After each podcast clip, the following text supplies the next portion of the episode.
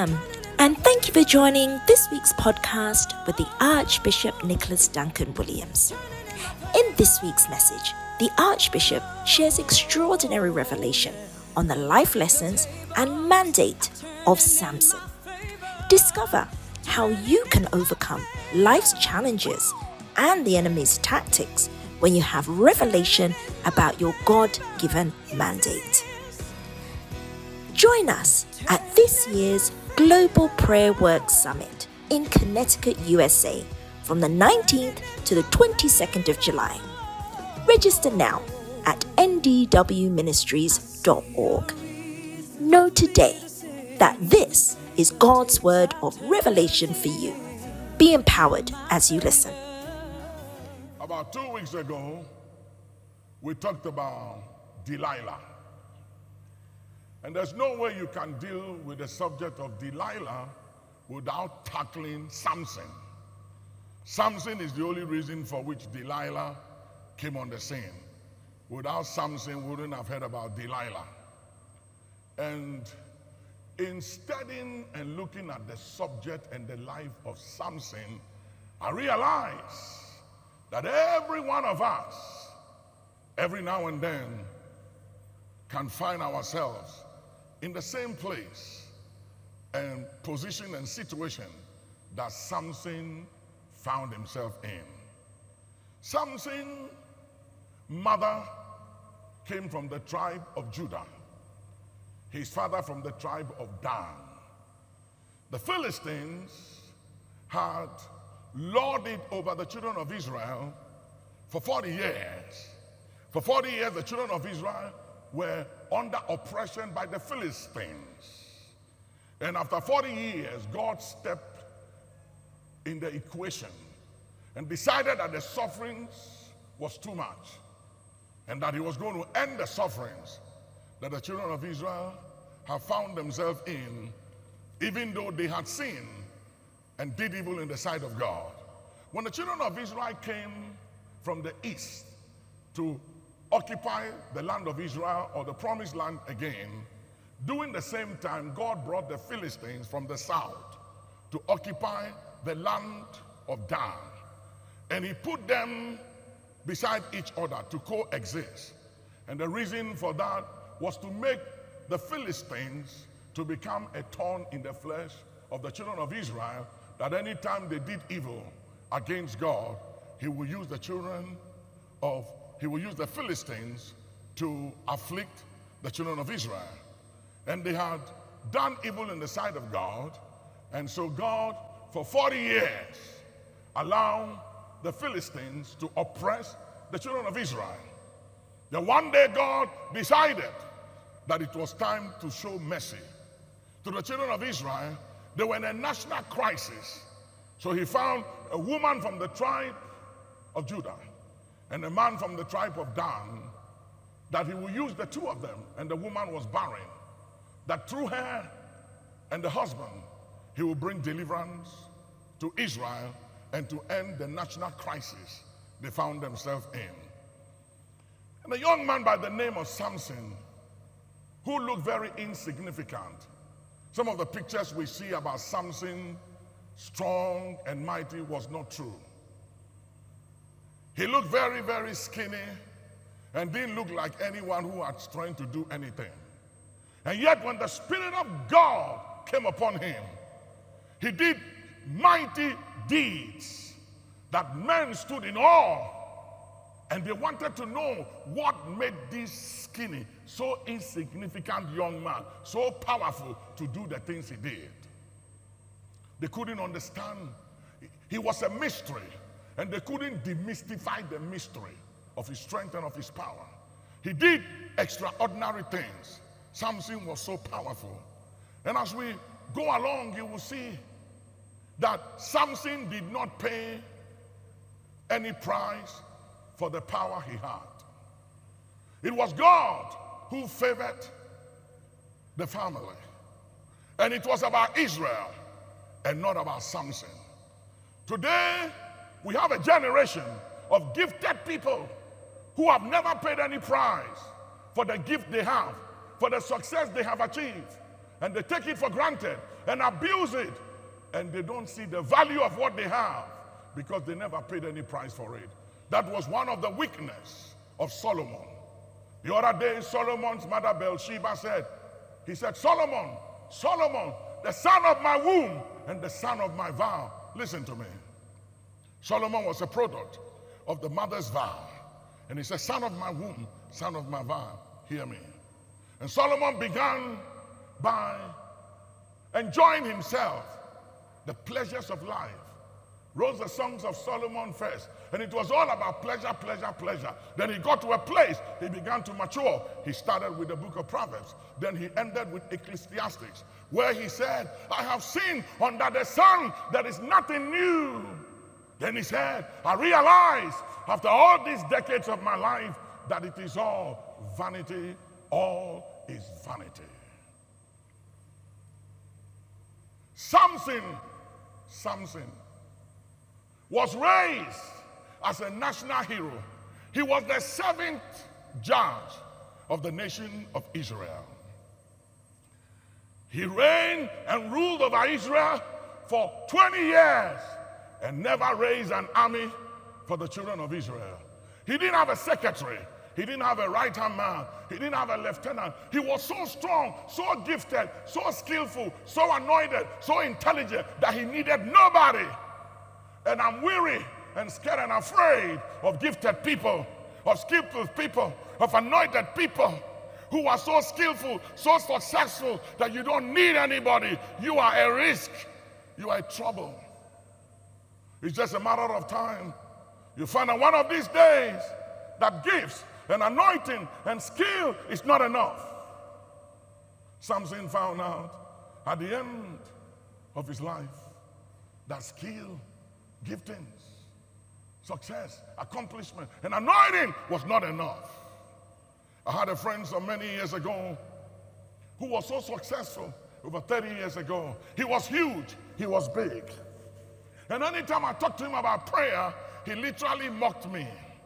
And I didn't understand why. I almost stopped praying because I didn't understand why I would fast and I pray the way I did. And yet, he was huge, he was successful, he had more than me. And the guy wasn't praying, he wouldn't fast. And I didn't understand that. And after so many years, he ended up so bad. Things didn't work out. He lost everything, but he was huge. He was big in those days. And he said to his right hand man, he said, The reason why he had problems with me, encouraging him to, encouraging him to pray, is because anything he touched became gold anything he touched became gold. And he didn't see the need to fast and the need to pray because everything he touched became gold. And I realized that my call was to teach and to encourage God's people to pray. And that the prayer was not about me, but it was about the body. It was about the church. It was about nations. It was about others. And I was praying and seeing God move miracles, changes, healing in the life of others. And I wasn't seeing it in my life or in the life of my own family. And sometimes I got discouraged until the Lord told me the gift, the anointing is not for you. It's not about you. It's for my church. It's for my body. It's for others. Come on, put your hands together and give him praise.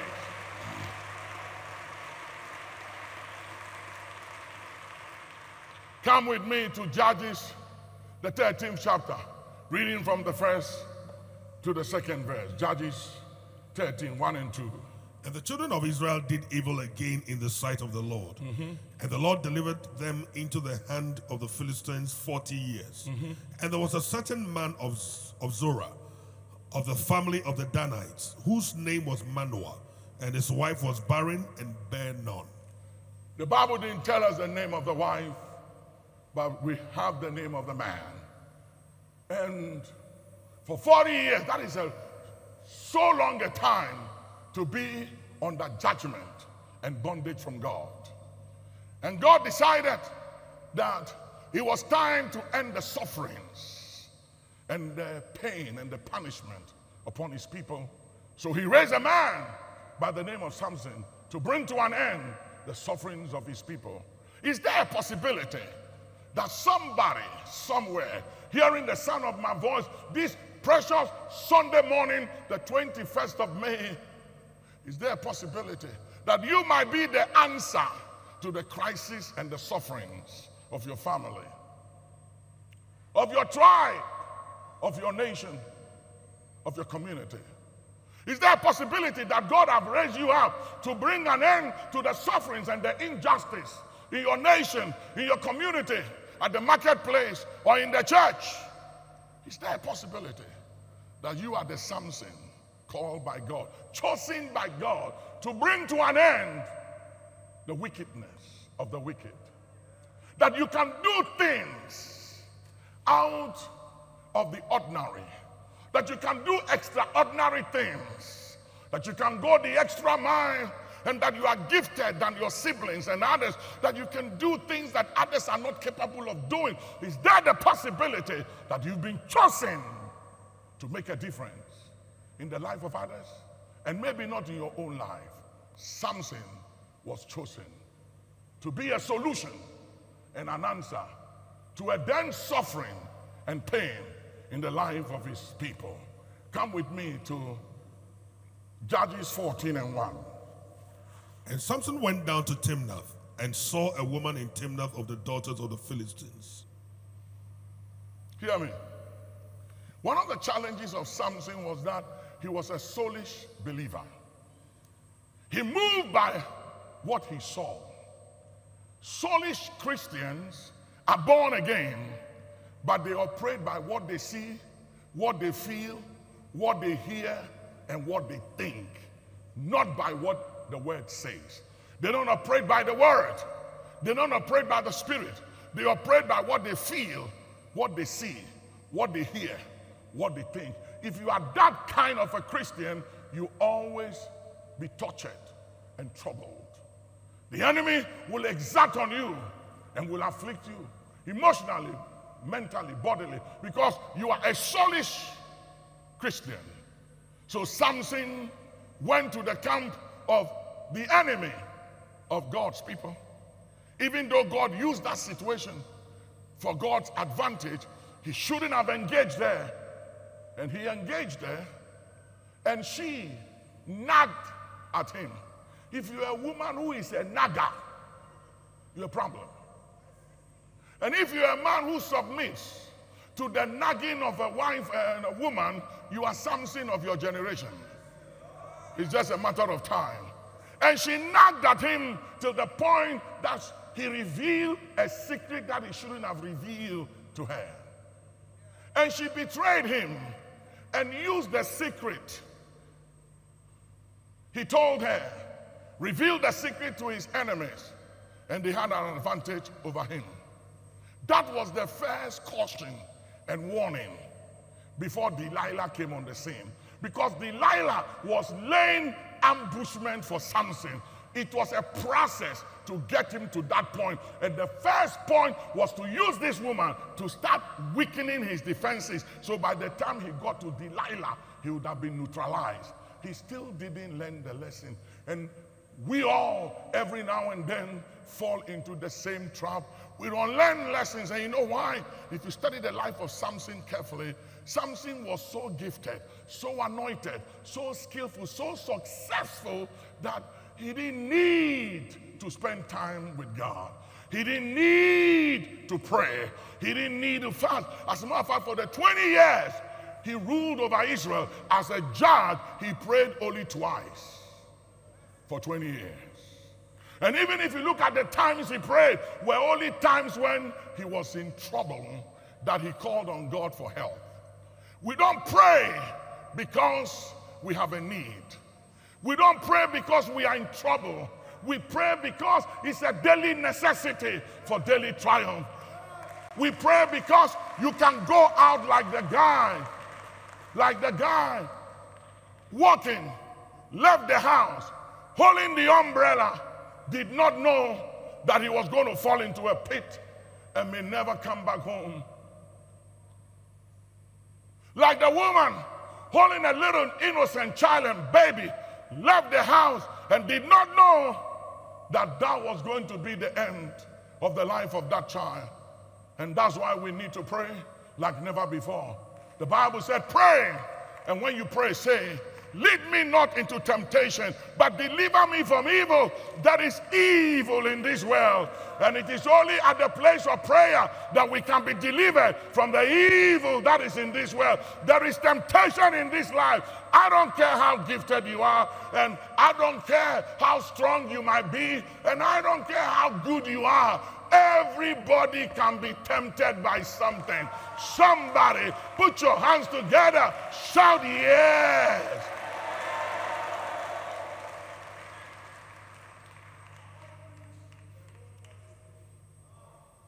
Come with me. Come with me to the book of Judges, the 14th, the 16th chapter, and the first verse. Then went Samson to Gaza and saw there an harlot and went in unto her. He went to Gaza from the first Philistine woman. He now moved to a prostitute, to a harlot. He was, he was going deeper and deeper and deeper and deeper. Gifted so anointed, successful, skillful, but he leaned on his gift. He trusted in his gift. It's dangerous to trust in yourself.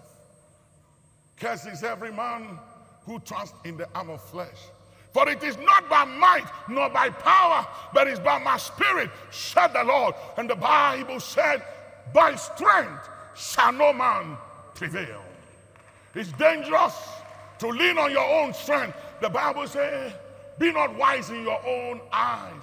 Lean not on your own understanding, but in all your ways acknowledge God and He will direct your path. Somebody shout yes. Something was in one that trusted in Him.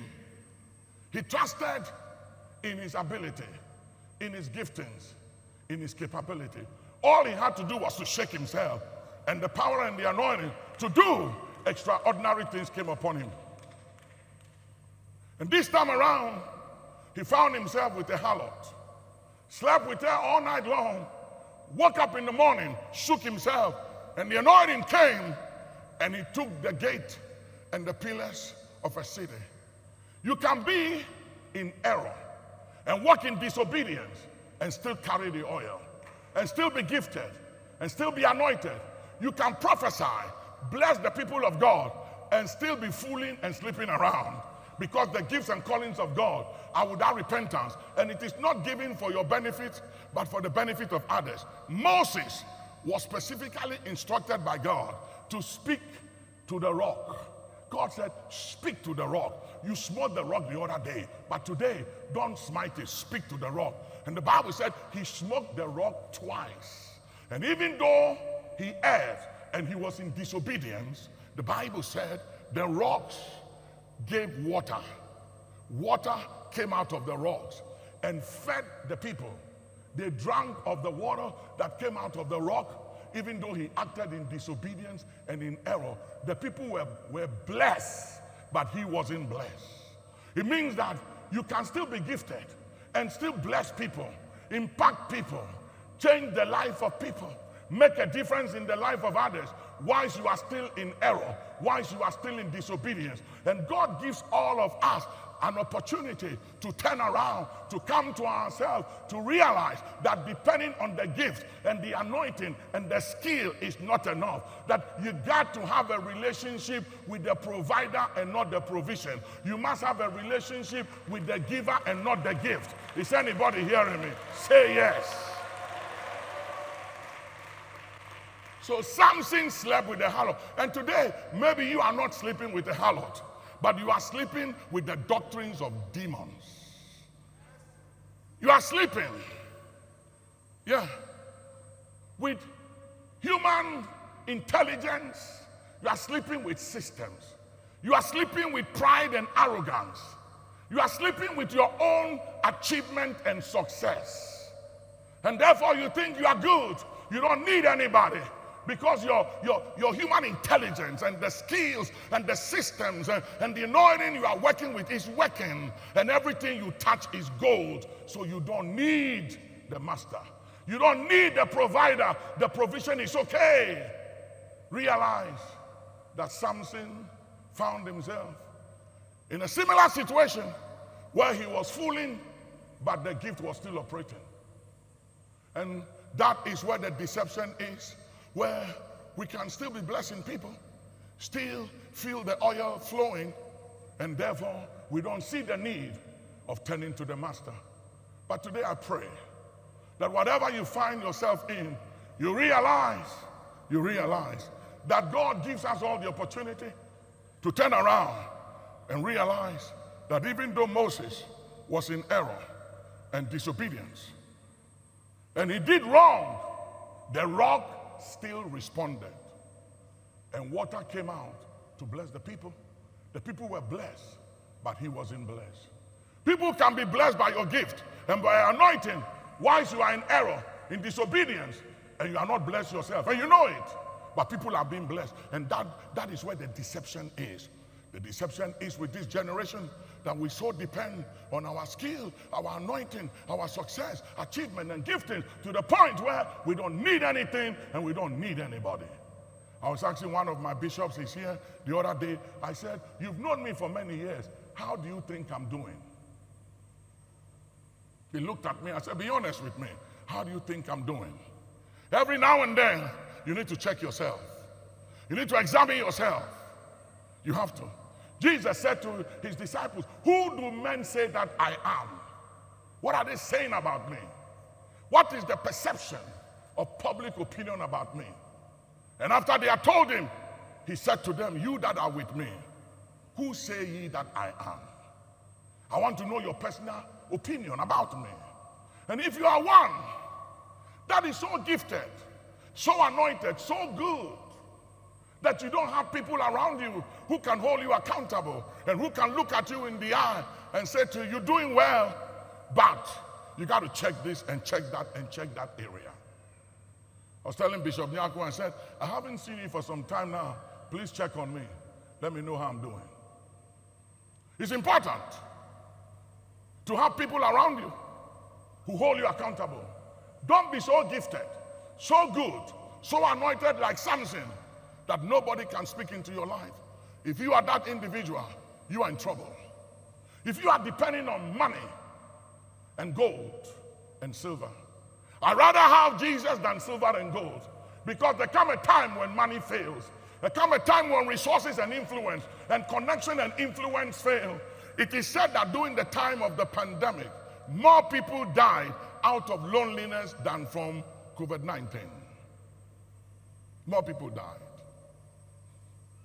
People who had wealth and money, they lost their lives because of loneliness and boredom. They could not function all alone, gifted, deep pocket, resources, money, wealth, success, like the richest man in Spain, over $23 billion, died alone in the hospital. Stephen, whatever the surname is, of Apple, died with all the billions of dollars.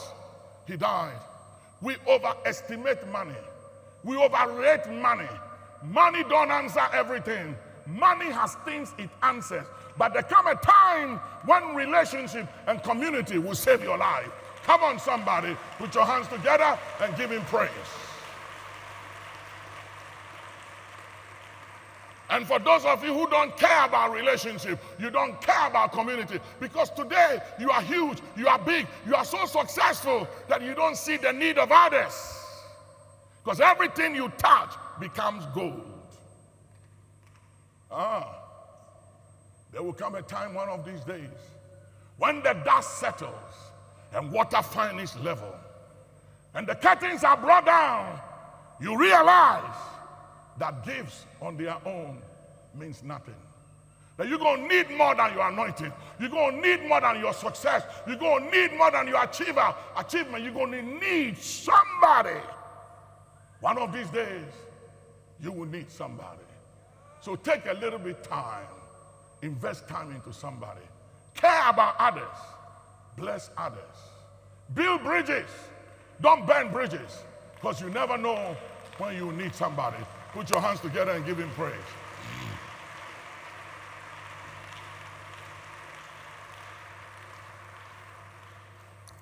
Judges 16 and 4. And it came to pass afterward that he loved a woman in the valley of Sorek, whose name was Delilah. So this time he ended up in the valley. He kept going down and down till he landed in the valley. At the time he got to the valley, his strength was already neutralized because they worked on him from the first woman that when he met Delilah, he could not resist her spell. Could not. And if you watch Samson throughout, he kept on making decisions by what he saw. And at the end, he lost his sight. He lost his eyes. He couldn't see the things that moved him anymore. Turn to somebody and say, What seest thou? And ask somebody, What is moving you? What is moving you? Because you see, as long as you live, you will see things you like, but you don't need them. Oh, yeah, you will. I'm telling you. As, as I mature and as I grow and come up in the things of God, and as I begin to think about the Bible says, show us, teach us to number our days that we may apply our hearts to wisdom. As I begin to think about my future, and as I begin to think about decades and years from now, that I'm not going to be here forever, I begin to think about how am I going to end the race? And as I begin to think about that, I, I, begin to realize that there are so many things I may admire, I may like, but I don't need it. Are you hearing me, somebody? And until until you come to a place in this life that you realize that you may see things you like and admire, but you don't need it. You can function without it. It looks great. And that was Samson's problem. He moved by what he saw. He was a man of looks. He was only moved by looks. And the Bible says, beauty is deceitful, charm is vain, but the woman that fear the Lord shall be praised. And as, as you go along in this world, this is a generation that is moved by looks and things that we hear. So it's a look generation. Everything looks good. But you got to take a little bit time and investigate and go behind what you are seeing. What is behind the look? What is behind the looks? What is behind the beauty? What is behind the charm? What is behind that good smell and taste? What is behind the good rap? What is behind that touch and sensitivity of what you like? What is behind it? Investigate, do due diligence, check the family, the bloodline. Do you realize that our fathers and our mothers, whenever you bring a girl or a man to the house and you want to marry, the first thing they want to do is to inquire whose son or daughter is this? They want to see uh, Osimasiben. They want to check the background. They want to know about that family. Today, we don't check the family. We don't check the family. We don't check the village and the house they come from. We just follow the looks, the looks. Hey, looks will fool you. Are you hearing me, somebody? Touch somebody and say, looks will fool you. It will fool you. You got to go beyond looks and check the background. Find out what goes on with the women and the men of that house and of that family.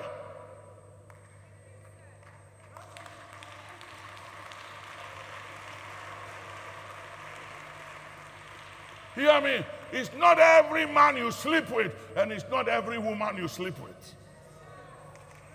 There are some women, when you sleep with them, you wake up and your hair is off your body. You will lose your head. Tell somebody you can lose your head, oh, you can lose your head.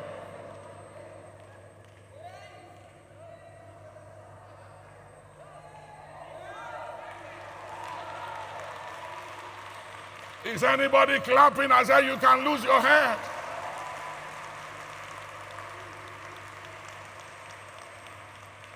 Samson put his head on her thighs. Ask somebody, where is your head lying? You, your head, where is he lying? It's not every pillow you put your head on.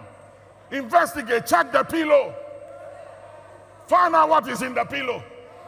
Hey, hey, hey, hey, hey, hey. Come on, somebody, put your hands together and give him praise.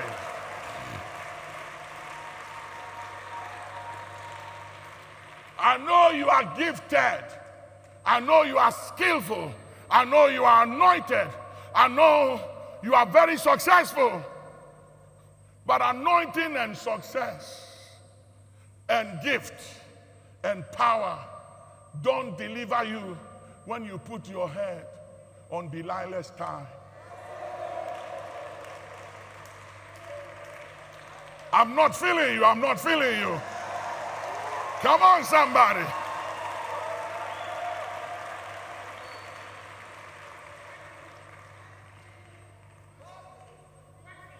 As anointed as he was, gifted, successful as he was, powerful as he was, the power, the gift, the anointing, the achievement, and the success could not deliver him from Delilah's time. Hey! I said, hey! There are some ties you don't play with it, oh. Hear me. Turn to someone and say, There are some ties, some ties, some ties. You don't play with it. Tell somebody, run. You didn't hear me. Tell somebody, run.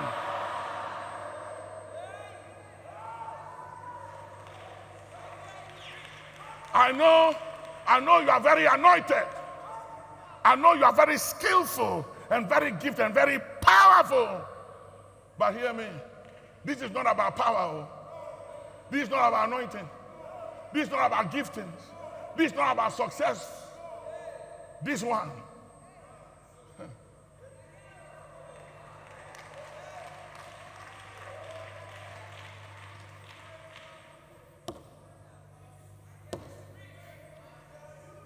Hear me. It is said that when the anointing on you is greater than the anointing within you, you are in trouble. Can I say it again? When the anointing on you is greater than the anointing within you, you are in trouble. Because the anointing within you helps you to develop character for longevity. But the anointing on you empowers you to perform.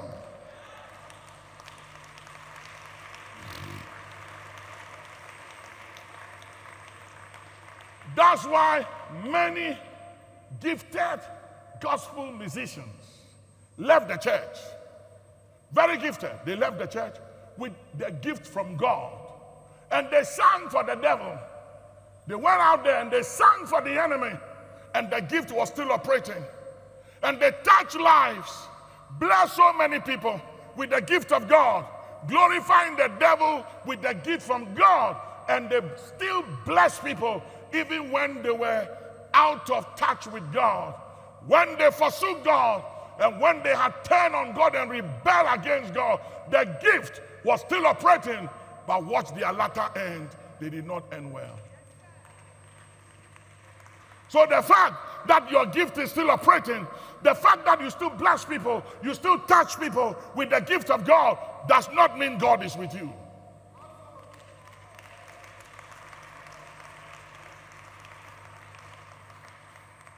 That's what the Bible says.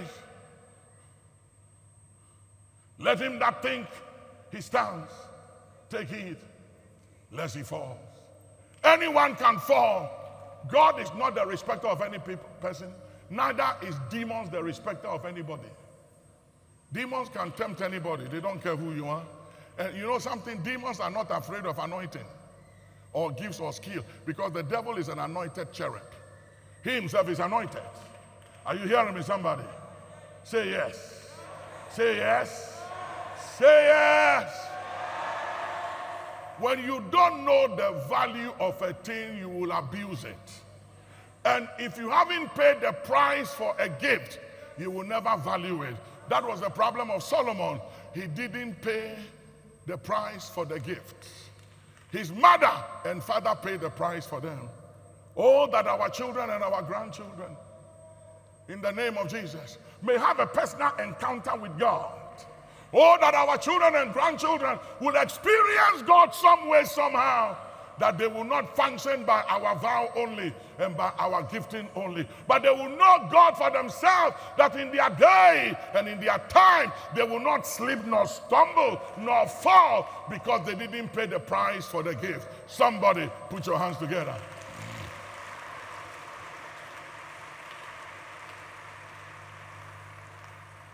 Somebody say, I hear you. I can't hear you, somebody. Judges 14, 5 to 6. And Samson. Then, then went Samson down, mm-hmm. and his father and his mother to Timnath, mm-hmm.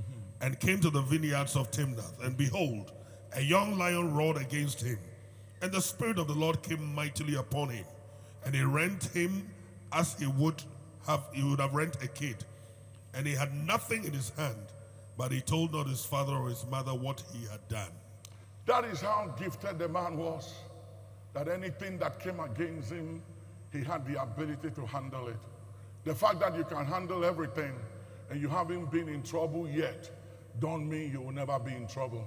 God is just showing you mercy and giving you time and chance to turn around.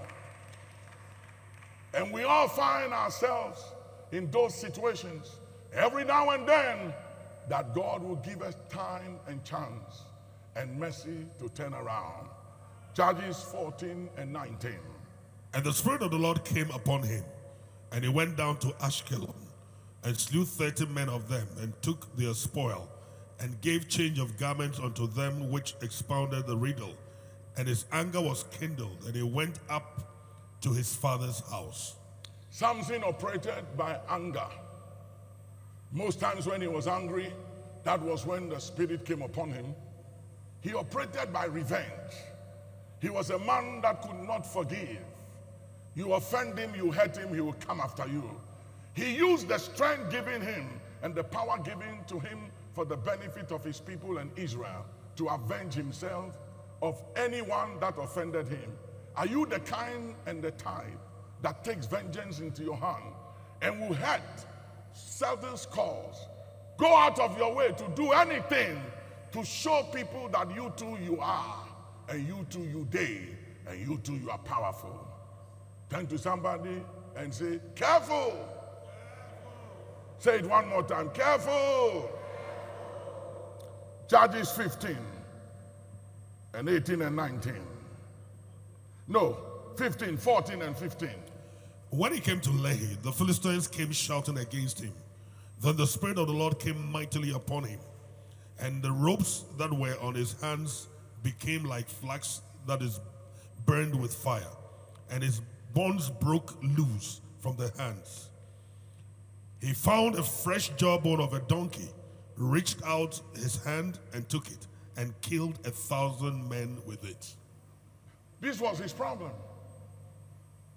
The dude was so good, so gifted, so anointed, so successful that one man, one man could slay 1,000 of the Philistine army that came with a sword and they came with a spear.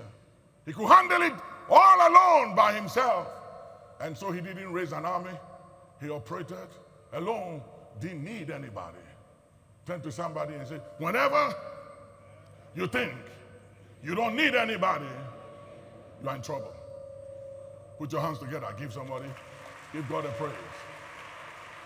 Tap somebody, tap somebody, tap somebody. Tell the person, whenever you think that you don't need anybody, you are in trouble.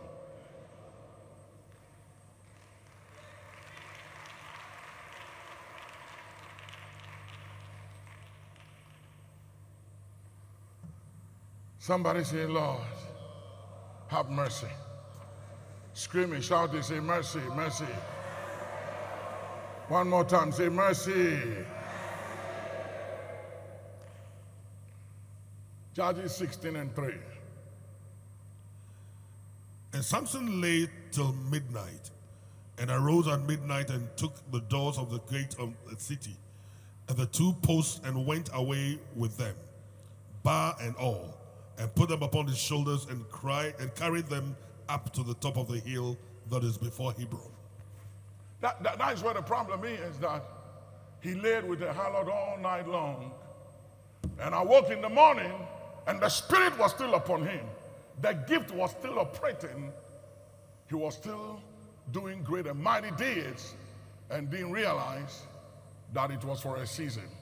Judges 16 and 20. And he said, The Philistines are upon thee, Samson. And he awoke out of his sleep and said, I will go out as at other times before and shake myself.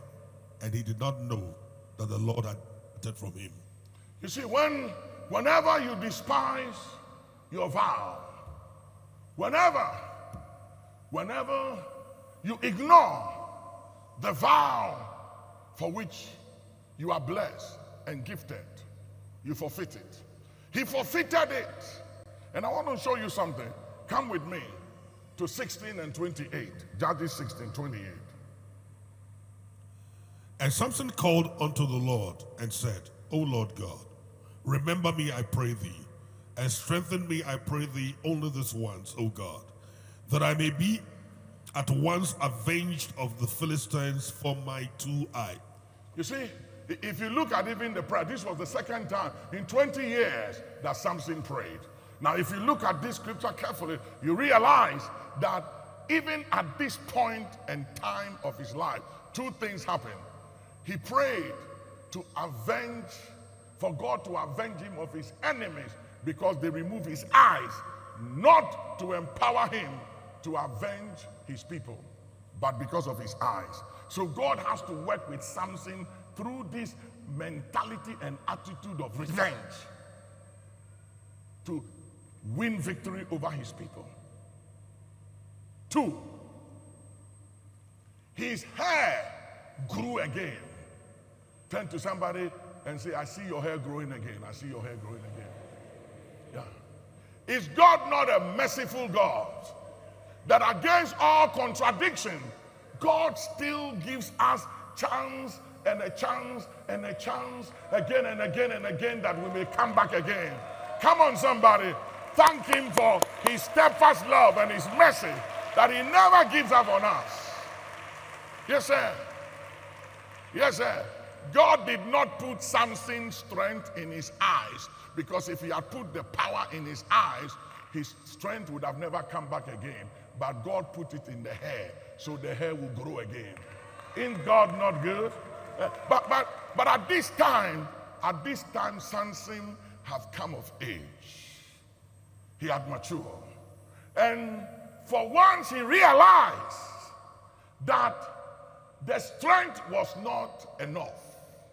And that the strength growing was not enough. That the gift and the anointing was not enough. He realized this time that he needed the source of the gift. So he went beyond his head and said, Lord, you are the source of my strength. I need you one more time and I'm not going to lean on my gift. How I pray for somebody that you won't lean on money, you won't lean on your expertise, you won't lean on systems, you won't lean on giftings and anointing, but you will lean on the Almighty God. Come on, put your hands together, somebody, and give him praise. Are you praising him? I can't feel you. Are you praising him, somebody?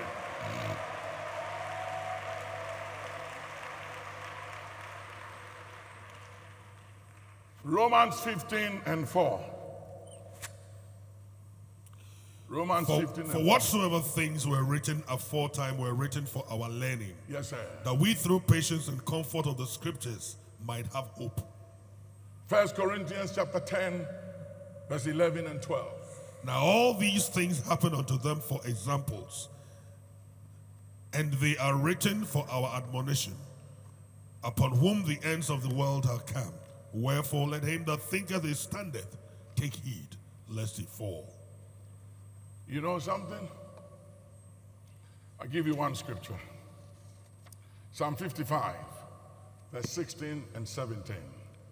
As for me, I will call upon God, and the Lord shall save me.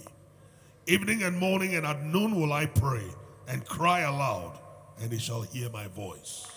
This was this was King David, one of the most successful kings that ever lived. He realized that being gifted, being successful, having silver and gold was not enough. And he said, As for me, irrespective of my giftings, anointing, and skills, and the access and the power I have, I will call upon God. I will pray evening and morning and at noon. I will pray and I'll cry out, and he shall hear my voice. I don't know about you, but for me, I need him. I need him. If you watch, when I came in the beginning, the choir had sung, and yet I wasn't feeling him. The atmosphere was still heavy. I could not function. I'm not a lecturer. I'm not one that just teaches and preaches the word and the scriptures. I got to feel the present. He has to come upon me before I can function. Somebody say yes.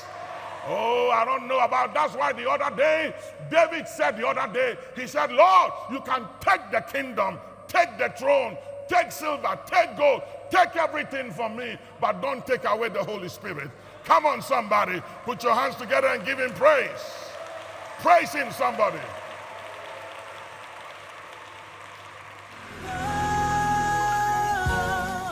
We know you are blessed by that word of God and look forward to you joining the messages of the Archbishop Nicholas Duncan Williams again. For more information on our events, books, and messages, please visit NDW Ministries online at www.ndwministries.org or call our offices on plus one 877 361 5111. Once again, thank you for joining the Archbishop today, and may you continue to experience the life transforming power of God's blessings.